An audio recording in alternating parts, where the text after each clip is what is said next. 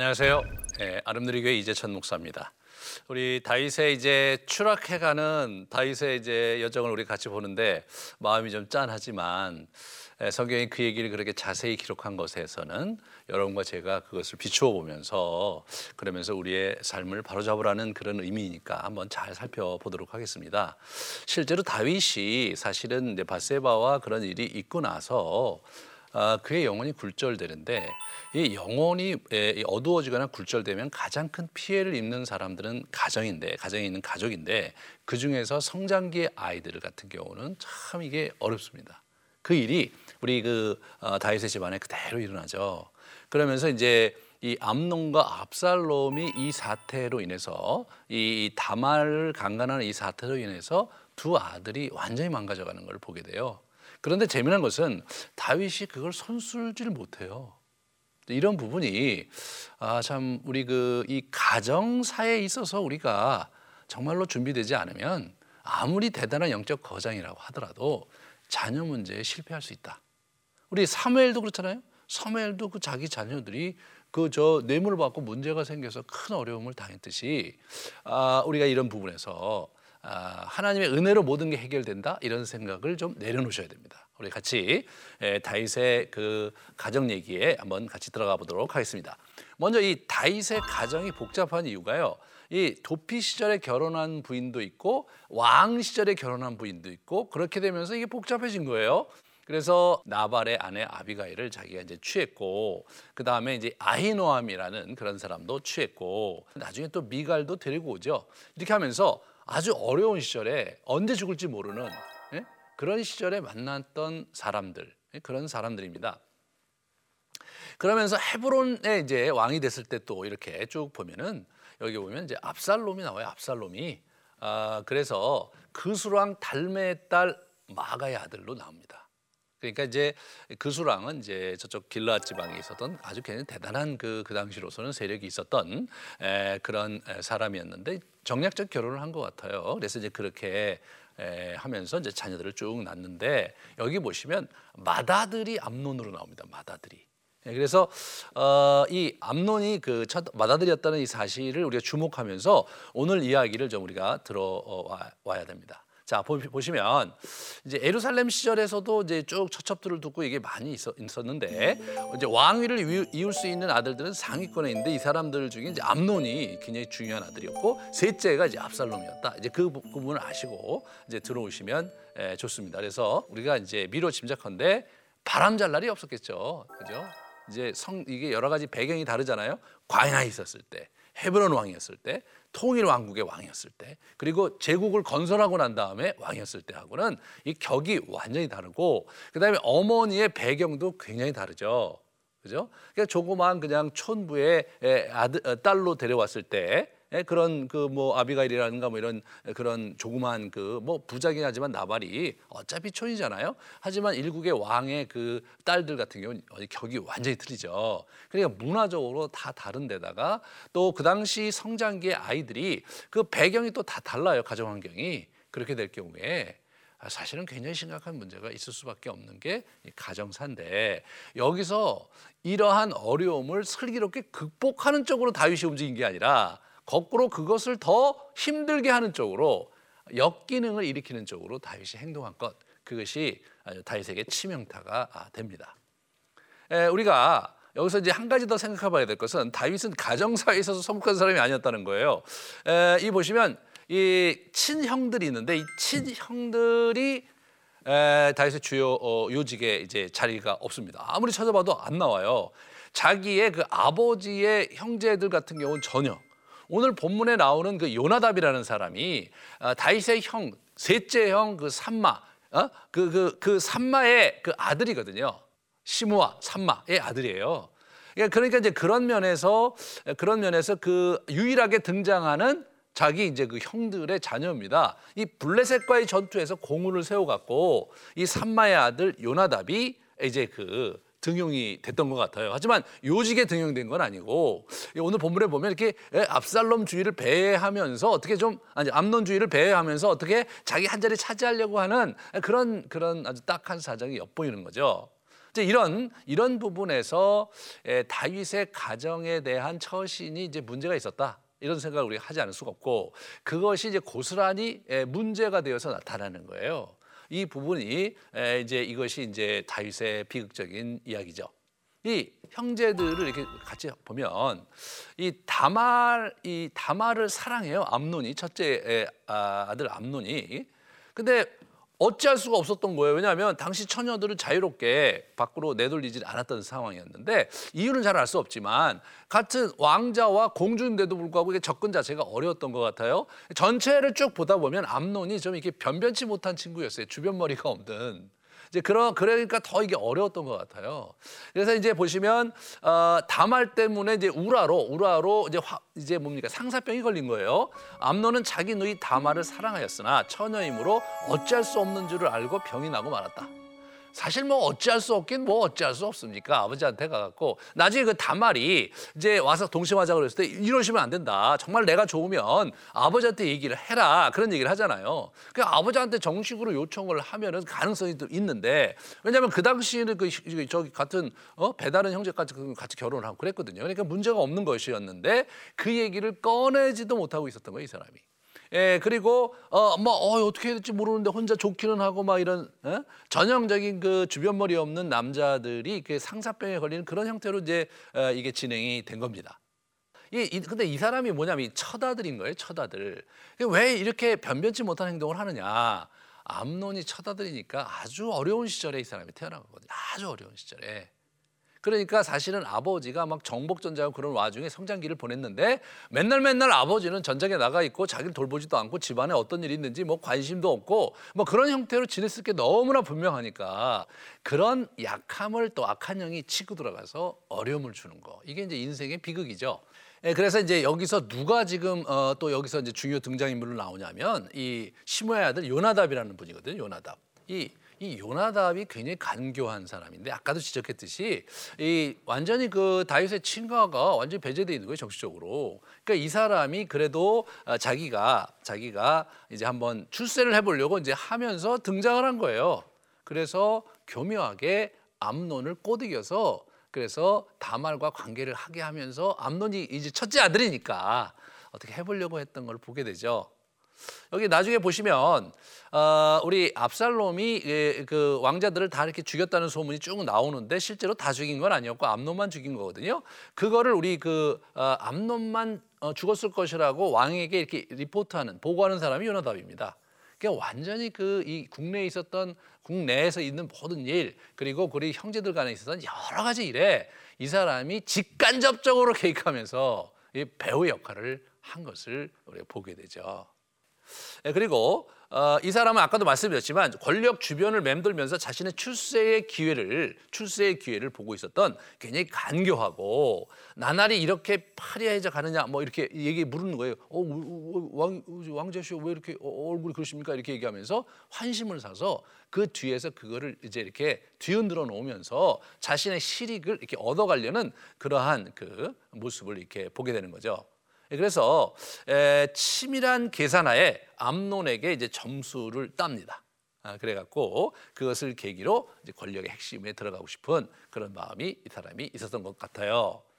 어, 그런데 이, 이 암론이라는 사람이 변변치 못하는 거예요. 이게 보시면 앉아서 구운 떡을 뭐 분위기를 좀 만들어야 되잖아요. 분위기를 만들어야 되는데 눈치 없게 이게 자기 오랍인데 지금 아버지한테 그렇게 사정 사정을 해갖고 지금 어, 문제에 그 자기 사랑하는 여인이 자기 지금 집에 와 있단 말이죠. 떡을 만들어 어, 어, 주려고 이제 와인 듣고 그런데 그런 상황에서 이 사람이 첫 번째 멘트가 뭐냐? 와서 나와 동침하자. 이 사람은 감정이 앞서고 뒷일을 헤아리지 못하는 굉장히 어리석은 사람이었어요. 이 사람이요.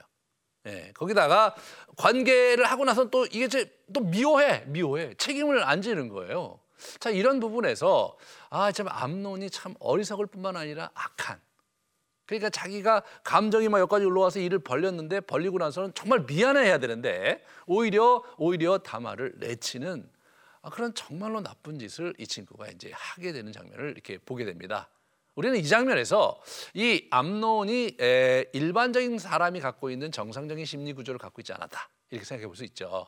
이제 가정 환경이 주 원인이었고 저는 그 가장 큰 원인을 제공한 사람이 다윗이 게 너무나 분명하죠. 우리 그 이 이제 우리가 다마를 한번 더 생각해 보시면요. 이 자매는 아, 요리 솜씨 외모도 출중한데 요리 솜씨도 뛰어났어요. 어, 재원이죠, 재원이에요. 그래서 이 원칙 중심의 소신 이런 데 굉장히 똑똑한 걸 보게 돼요. 이스라엘에 행할 일이 아니니 어리석은 일을 하지 마라. 나는 수치를 당하고 당신은 이스라엘의 어리석은 자 중에 하나가 될 거다. 아주 딱 부러지게 얘기하잖아요. 차라리 왕에게 나를 요청해라. 이거는 옳지 않고 큰 악이다. 이거 보시면 논리가 정연합니다. 이, 이 여인이 아주 똑똑한 여자예요. 예. 근데 이 얘기를 들으면서 이게 정상적인 사람이라면 움찔하면서 이게 내가 이게 지금 내가 감정이 너무 북받쳤는데 내가 너무 신뢰가 많았는데 정말 미안하다 오빠가 내가 너를 좋아해서 그랬는데 뭐 이런 식으로 좀 무마하면서 그래 내가 내가 너를 너무 좋아하는데 아빠한테 내가 한번 아버지한테 얘기해서 이 문제를 아주 잘 해결해 보려고 할게. 뭐 이런 식으로 좀 풀어갔어야 되는데 아 이거를 그냥 힘으로 이 여인을 그 범하는 참 어리석은. 그게 얼마나 이 당차고 대단한 어? 대단한 여자였냐면 그런 상황에서 채색 옷을 그죠 채색 옷이 그 당시 이제 공주가 입는 아주 좋은 옷이잖아요. 그런 옷을 위로 이제 재를 이제 뒤집어 쓰고 예, 울면서 집에를 갑니다. 여러분 이 그 왕국에서 나가서 울면서 어막 재를 뒤집어 쓰고 막 가는 거예요. 이 보통 여자가 할 수 있는 게 아니죠. 이게 뭐예요? 자기가 피해를 입었다는 것을 지금 드러내고 있는 거죠. 그걸 드러내고 있는 거예요. 그걸 이제 압살론이 보면서 몰래 자기 집에 숨겨두면서 이 문제가 어떻게 되는지를 이제 사태를 추이를 보게 되는 그런 형태로 이야기가 진행이 됩니다.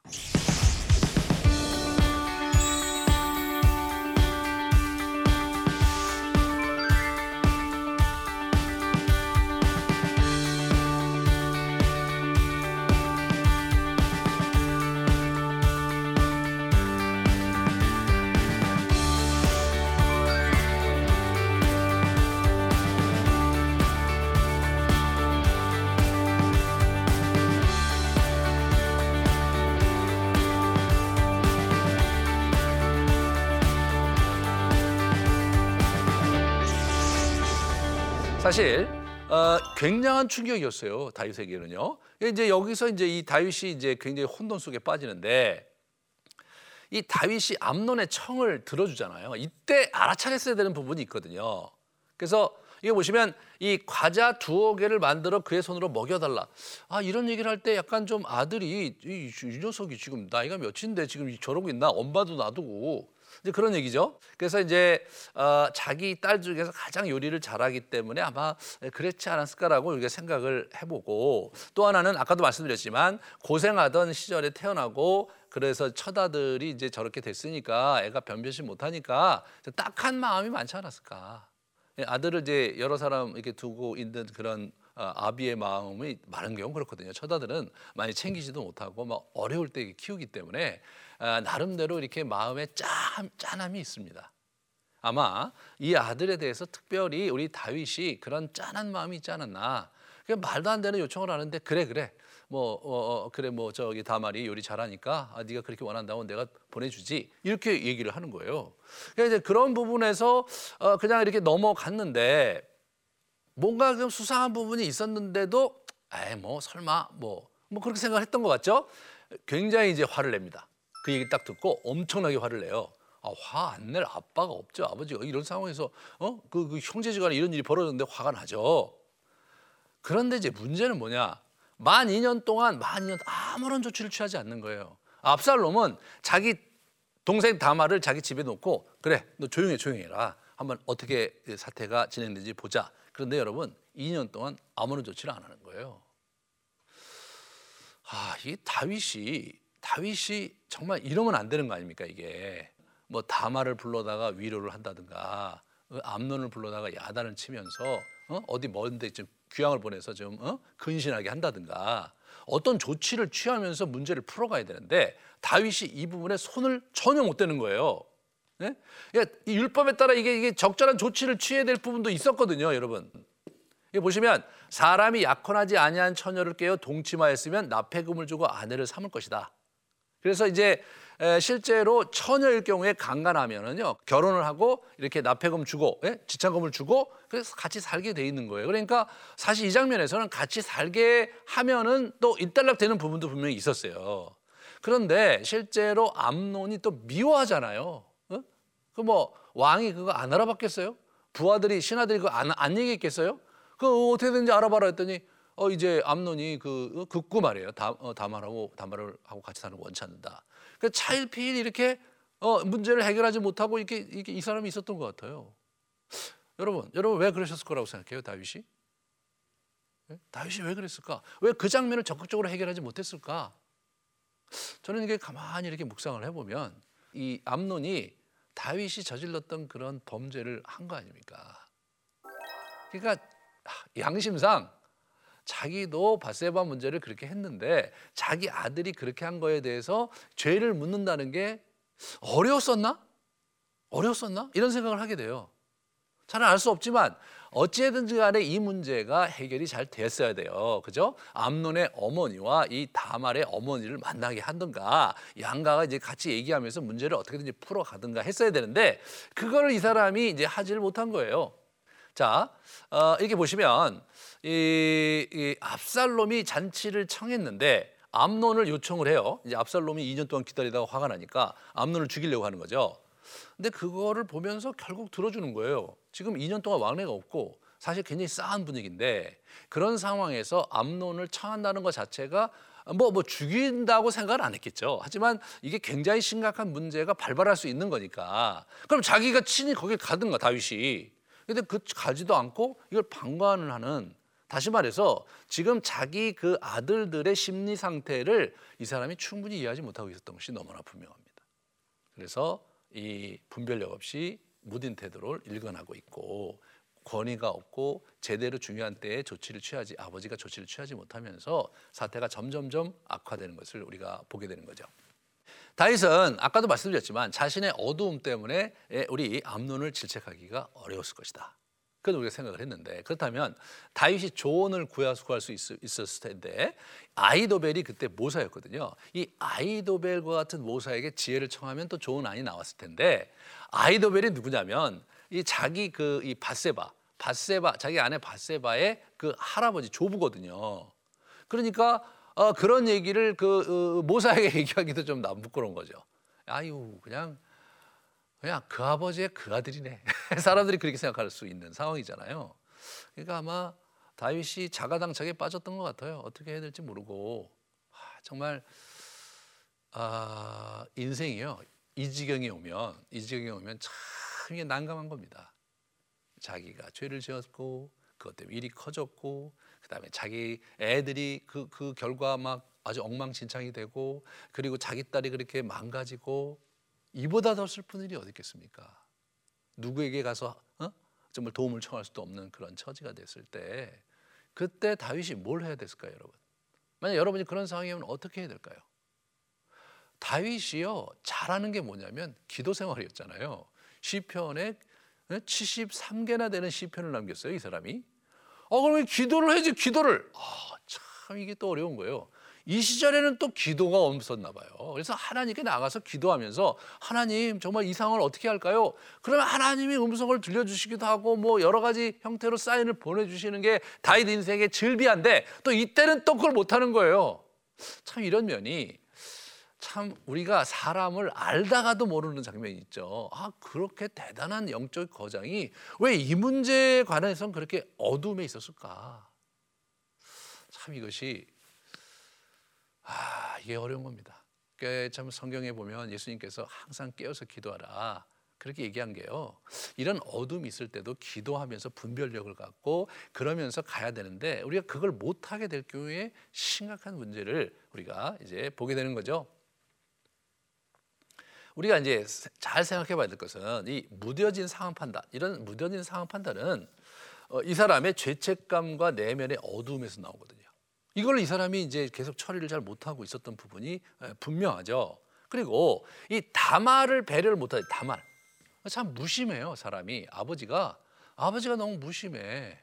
아 어떻게 자기 딸을 이렇게 됐는데 이거 가만히 있었을까 이런 부분도 우리가 납득이 안 되죠.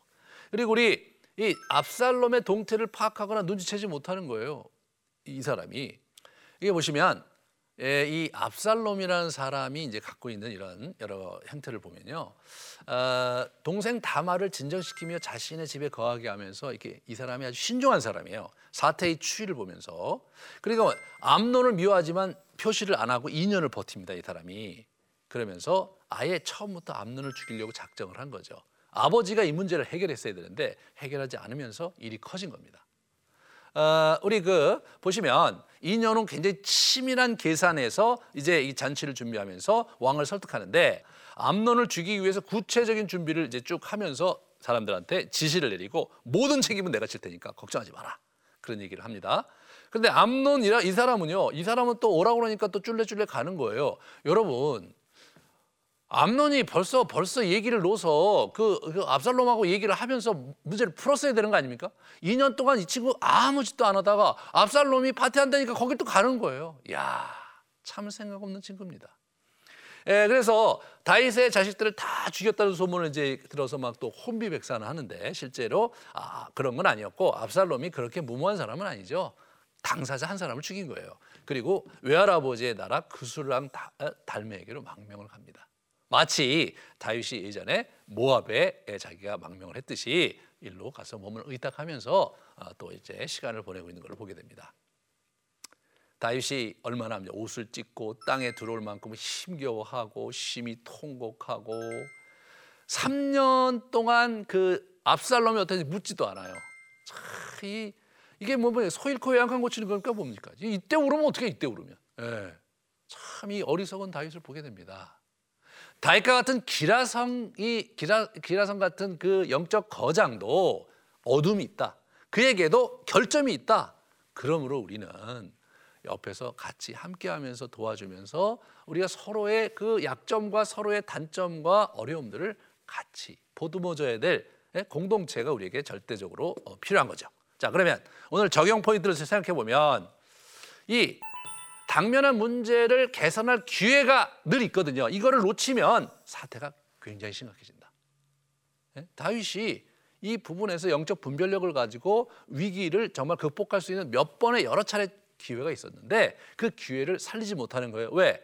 다윗이 영적으로 깨어 있지 않고 다윗이 자녀들에 대한 관심을 갖고 있지 않으니까. 네? 이 부분이 여러분과 저가 주목해야 된다. 그 다음에 외적 시련보다는 여러분 가족 안에서 일어나는 내부적 시련이 훨씬 힘든 겁니다. 다윗은요 평생 전쟁에서 진 적이 없어요. 응? 커다란 제국을 이룬 사람입니다. 이 사람은 싸움에 가난한 대단한 사람이지만 그런데 어떻게 돼요? 내부의 그 가정 문제에 대해서는 너무나 이게 좀 지혜가 부족하고 어리석고 문제를 키우고 주저앉아 있고 이제 그런 참 그 안타까운 사람이었습니다. 이 안타까운 장면을 성경이 강조하고 있다는 사실을 저와 여러분이 주목해야 됩니다. 우리도 우리도 우리의 내면을 잘 돌아보면서 가정을 챙기고 자녀를 챙기지 않으면 반드시 문제가 생길 수 있다는 것. 우리가 하나님께 구하고 자녀를 사랑하고 그들을 돌보는 일을 놓치지 말아야 되겠습니다. 우리 다음 시간에는 또 이제 압살롬이 또 다른 문제를 일으킵니다. 그러면서 심각한 구데타가 일어나는데 그걸 또 같이 보면서 우리가 또 은혜를 받고 우리 자신을 비춰보는 시간을 갖도록 하겠습니다. 긴 시간 수고하셨습니다.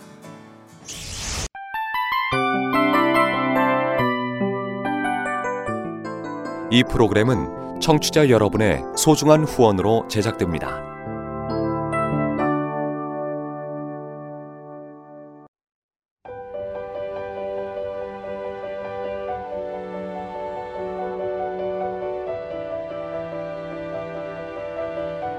세상에는 수많은 교회들이 있지만 더 깊이 있는 말씀 강해를 찾기 위해 크기로만 교회를 선정하지 않습니다. 보다 좋은 영적 콘텐츠를 더 많이 나누기 위해 방송비를 받지 않습니다. 1년 365일 복음만 전하고 싶어서 우리는 광고를 하지 않습니다. 온누리의 복음을 땅끝까지 CGN TV와 함께 땅끝 선교사가 되주세요